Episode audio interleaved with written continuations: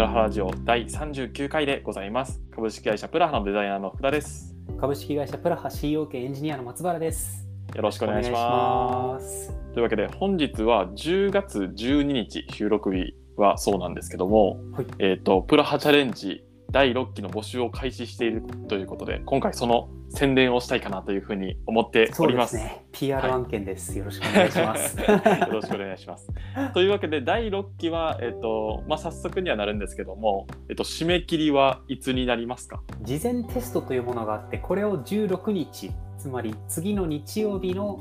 夜6時までに回答しなければいけないので、これが一つの締め日ですね。なるほど。なので、まあ、ポッドキャストを聞いている時点でもうあと残り、まあ、2、3日っていう形になってくると思うんですけど、はい。気になる方はぜひ早めにご応募くださいませ。ぜひお待ちしております。はい。というわけで、今回第6期ということでもうかなり続いておりますが、本当ですね。はい。なんかさっくりと、あの、プラハチャレンジの概要をお伝えいただいてもいいですか？はい、概要としては、えっと課題を渡されて、その課題に3人1組で取り組んでいくと。でお互いの答えをレビューし合った後その3人1組のトリオがさらにチームを構成しているのでチームでもそのおおのおのの答えをこう議論してで最終的に経験豊富なプラハのエンジニアにメンターとして参加してもらってメンターも交えてディスカッションしていくというかなりディスカッションベースであのうん負債を最小限に抑えて新規ウェブサービスを作るための知見を学んでいくというカリキュラムでございます。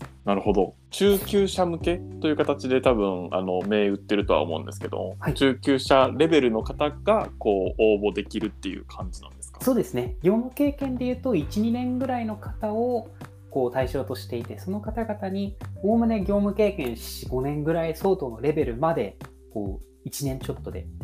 足してもらええたら嬉しいなという感じのカリキュラムでございますそんなカリキュラム、かなり分厚いカリキュラムなんじゃないですか。1年はかかりますねさへー最短でもあそうなんですね。でもそれで1年もやれば、まあ、大体3、4年分くらい、こう、学んだ、業務経験を積んだくらいのレベルになれるってことは、もう、すごいカリキュラムってことですよね。精神と時の部屋ってですよね ちょっとそうですよね。幅はだいぶ違いますけど いやでもそんなカリキュラムがあったら、まあ、気になる方もいらっしゃると思うんで、まあ、よければホームページの方にも概要は載ってるのでそちらチェックしてくださいという感じですよね。はい、というわけでここまで、まあ、第1期から第6期までプラハチャレンジやってきたと思うんですけどこの第1期から第6期まででなんかこう変わったことというか変えられたことみたいなのはあったりしますか？数えきれないくらいあるかもしれないですね。まず課題はめちゃめちゃ増えてるんですよ。おおメンターセッションしていく中で、あこれも課題にした方が良さそうだなって思うものはどんどん追加してますし、あと、なんだろうな、変わったことで言うと、チーム課題っていうのがあるんですけど、これは終盤かな、だいたい9ヶ月ぐらい経過したあたりで、チームみんなで一つのお題を渡されて、そのお題に沿って、あの実際にサービスを作っていくっていう課題があるんですけど、ここれはあの、プラハチャレンジのために、こう、なんて言うんでしょう、自社で用意した題材を使ってもらうことになったので、うん。なんかこれは結構楽しいんじゃないかなと思いますね。みんなでドメインエキスパートから要件を聞き出して、それに応じてウェブサービスを作っていくっていうチーム課題が、はい、これは結構楽しいんじゃないかなと思いますね。かなりなんかこう実践的な気がしますけど、これは何かこうサービスを想定されているんですか？そうですね、プラハが一度作ろうとして爆死した自社サービスを題材にしてます。じゃあ、もしかしたらその参加者によって爆死せずに生まれ変わる可能性もある。そうですね。もしこれが自社サービスとして、フェニックスのように復活してくれたら嬉しいですね。なるほど。まあなんかその裏ハチャレンジの話でそのなんて言ったらいいんですかカリキュラムがその参加者からのなんかこうなんて言ったらいいんですかね質問とかからちょっと変わってきたりとか追加したりっていうところはあったりしましたか？それともなんか松原さんの中でこういう課題やった方がいいなっていう方が多いんですか？これ増やしてくださいっていうダイレクトな要望はあんまり受けたことないですね。うん。メンターセッションの中で本当に出てきた会話から着想を得て増やしてる感じですかね。ああなるほど。じゃあどっちかっていうとそのインスピレーションになってあじゃあこれもあった方がいいな。あそういやこんなことを昔考えてたからこれも学んどいた方がいいなみたいな感じで増えてくるんですね。そうですね。あとはやっぱりもともと課題に使っていた技術とかが若干概念が廃れてくる時とかにちょっと、うん。うん。あのチューニングしてますね。あんまり特定の技術に依存しないようなカリキュラムにはしてるんですけど、まあ、それでもある概念が古くなってくることは多々あるので、そこら辺は適宜チューニングしてますね。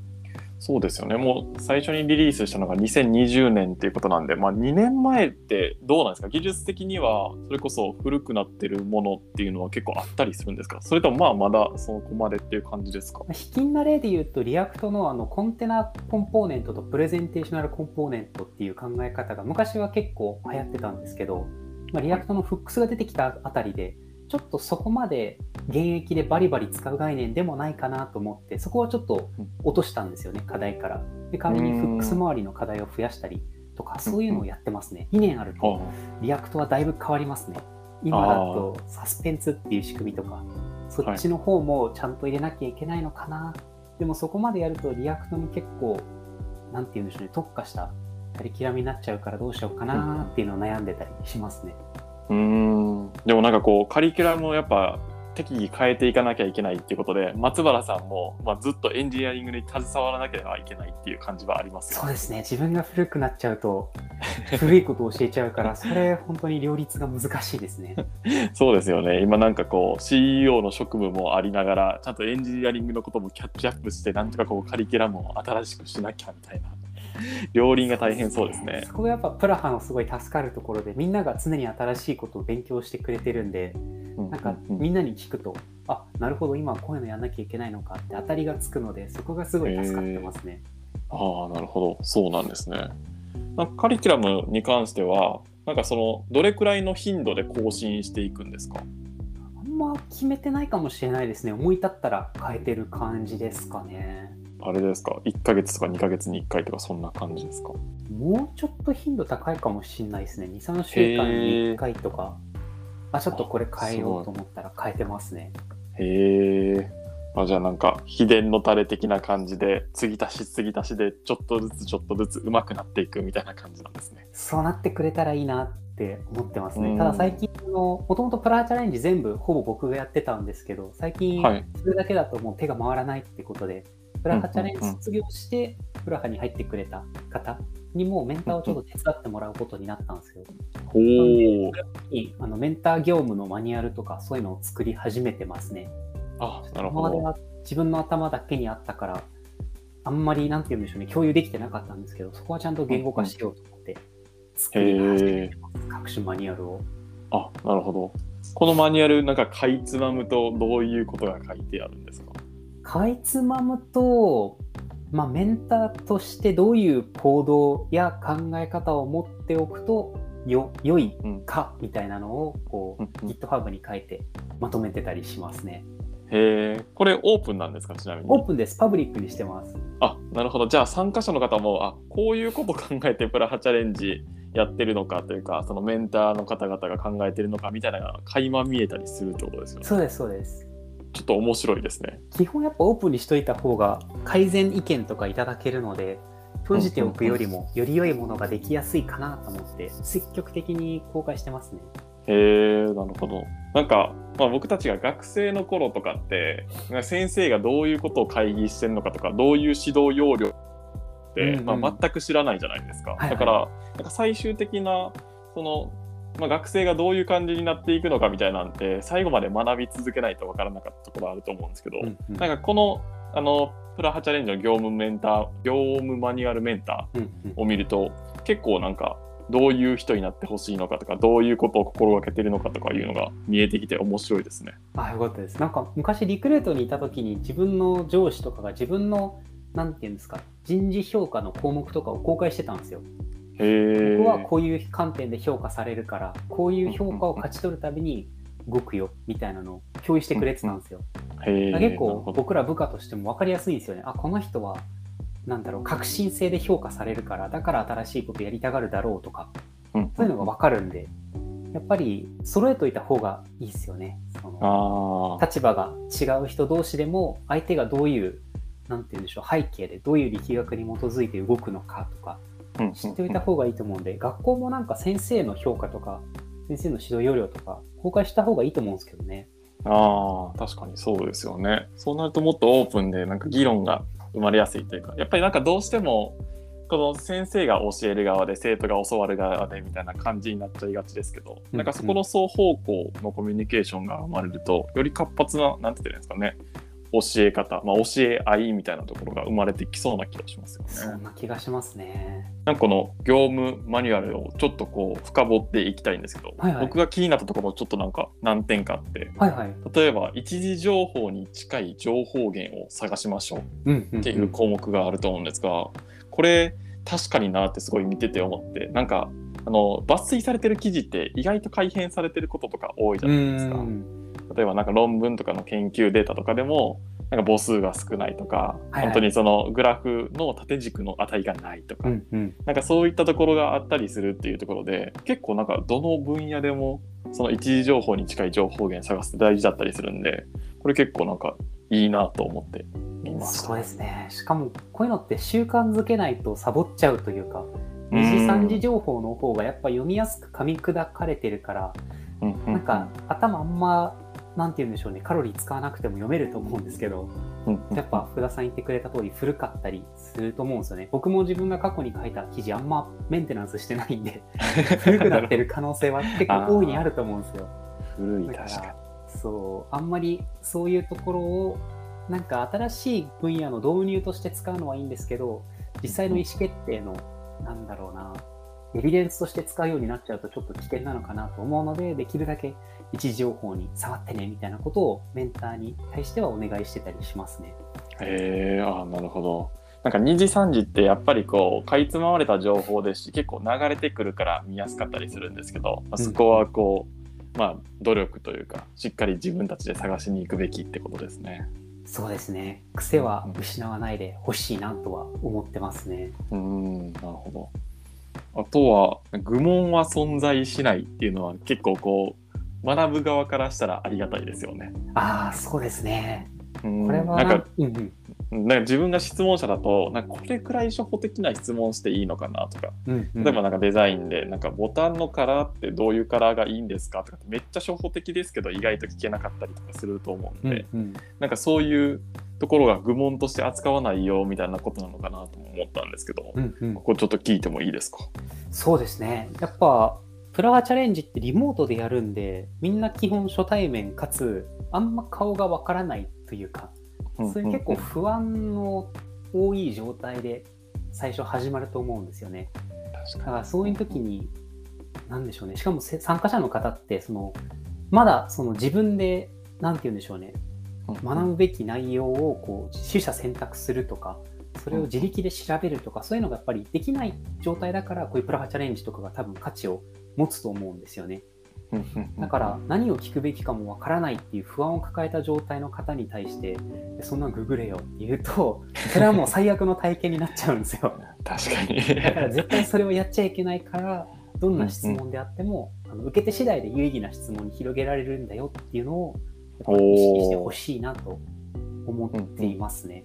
なるほど。じゃあなんか実際本当に初歩的な質問ででも、まあ、例えばこういうところに載ってるよとか、まあこういう情報だよみたいなのをこう丁寧に教えてあげてるんですか？いや、それはしないかもしれないですね。うーん。バシッと答えを教えることはないんですけど、問いかけることを通して学んでもらおうって感じですね。おー。た例えばそれはどういうことですか？例えば、そうですね。何がいいかな。まあなんかコンストってあるんですけど、プログラミング言語で。あの言語によってなんですけど、一度もうあのそこに変数を、変数じゃないか、一度値代入したら、他のものはもう言い直せないよみたいなものがあるんですけど、なんか例えばそこに対してもう一回代入しようとして、なんで代入できないんでしょうかって聞かれたとして、まあ、結構初歩的な、あのーミスではあるんですよ。なんですけど、そもそもじゃあコンストっていうのはいつ生まれた概念なのっていうところに話を広げていくと、まあこれはプログラミング言語の歴史を学べる質問になるわけですよね。ああなるほど。で、そもそもどうしてじゃあコンストっていうものが欲しいのか、なぜプログラミング言語を作った人はあえてそういうものを作ったのかっていうと、その普遍領域が増えるほどソフトウェアっていうのは保守しやすくなるんだよみたいな結構設計の原則みたいなところにもつながったりすると思うんですよ。うんだからこういう質問をこう問いかけ返していく感じですね。あ最大入できませんって言われた時に、まあ、まずそれは使用上できないんですよっていうのを伝えた上で、うんじゃあどうしてそういうコンストっていうものがあると思う思いますかみたいな感じで聞いてみる感じですね。なるほど。なんか一見こう逆質問でアウト、アウトというか、まああんまり良くないみたいな感じでとらわれがちですけど、うんうんまあ一回自分の中でこう回答してあげて、まあ逆になんでだと思うっていうところを聞いてあげることで、まあ本人がその学学ぶ方法を学ぶというか、うんうん、自分たちでその情報を取りに行く方法を学ぶみたいな感じにしてるんですね。そうですね。なんかまずはその人が引っかかってるので、それは取っ払ってあげた上で、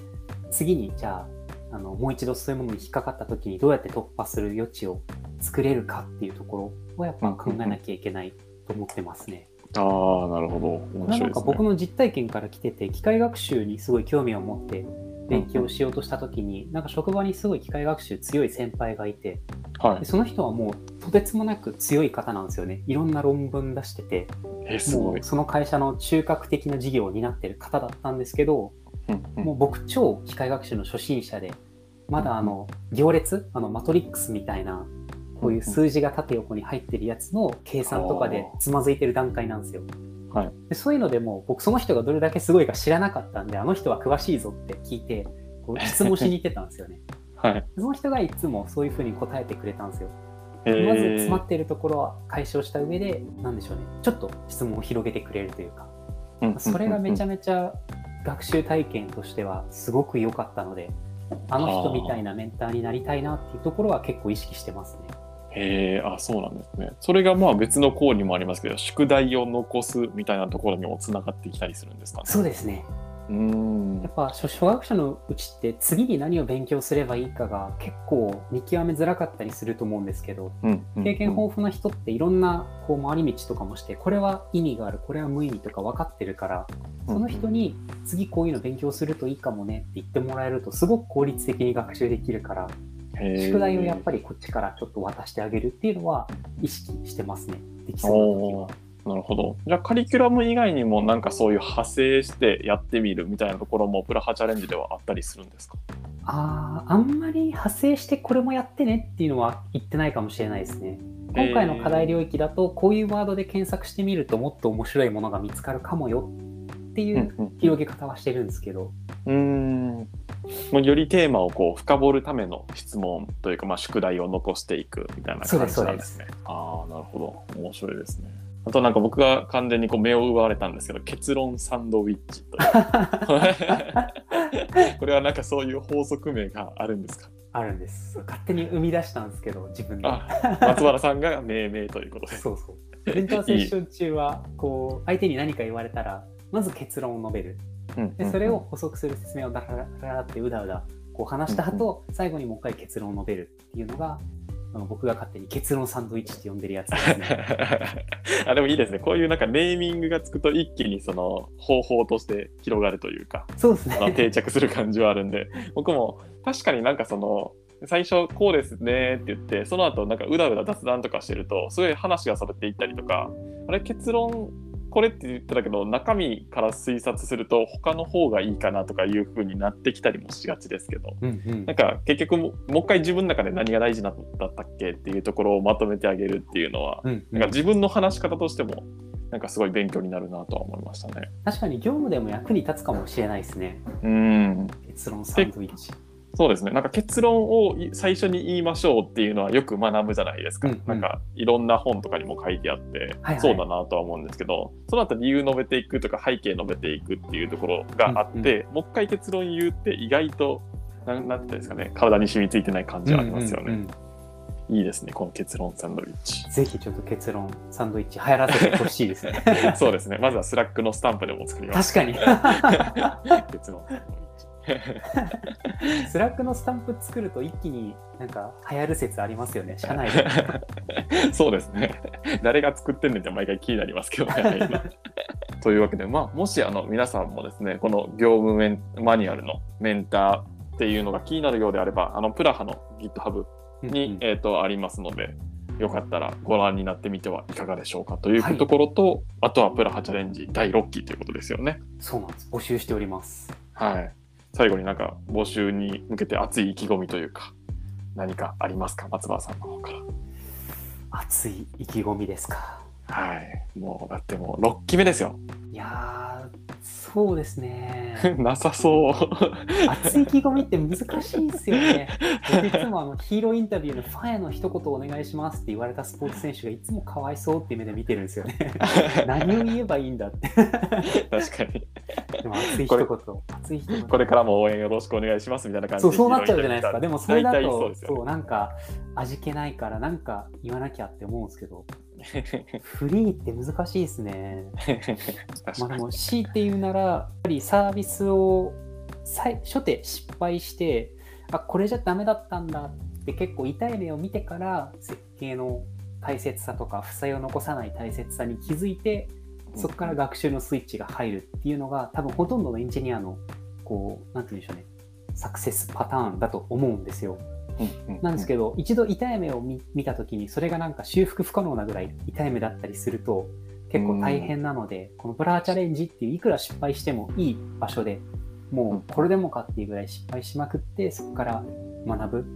っていうのができると、なんか相当無駄な部分をこうなんでしょう早送りしてあの実体験から学べると思うので。なんかぜひあの失敗しまくれる場としてプラハチャレンジを皆さんに活用してもらえたら嬉しいなと思っています。あーいいですね。失敗できる場ってなかなかないですよね。本職だと、やっぱりまあ失敗したら、まあ、あの評価が下がっちゃうんじゃないかとか、うん周りに迷惑かけちゃうんじゃないかみたいなのがあったりすると思うんですけど、そういうところを許してもらえるっていうことなんですね。そうですそうです特にそうデータベース設計とか普段業務でやらせてもらえないと思うんでほとんどの人が、そういうのもバシバシやってバシバシデータベース設計に失敗してアンチパターンとかを学んでいってもらえたら嬉しいなと思っているのでぜひ失敗しに来てください。ああ、いいメッセージですね。いや、どうでしょうパチッと締まりましたよ。このヒーローインタビュいや最高です。ー これからもよろしくお願いします。なんとかこう松原さんを応援するべくあの皆さん参加してあげてください。というわけで、まあ、お値段も、えっと、初月は無料、そうですそうです。えーでそこからは9800円月額さようでございます。ということであの比較的お手頃な価格であの試せますので、はい、ぜひ。まああのまあ、9800円くらいなら受けてもいいかなもしくは、まあ、あの最初の月で試してみてやめてもいい,、うんいいっていうことで本当気軽な感じであの応募いただければなというふうに思っております。はい、締め切りだけお気をつけくださいませ。はい、16日日曜日ですね。はい。はい。というわけで本日は以上となります。はーい、ありがとうございますあ。りがとうございました。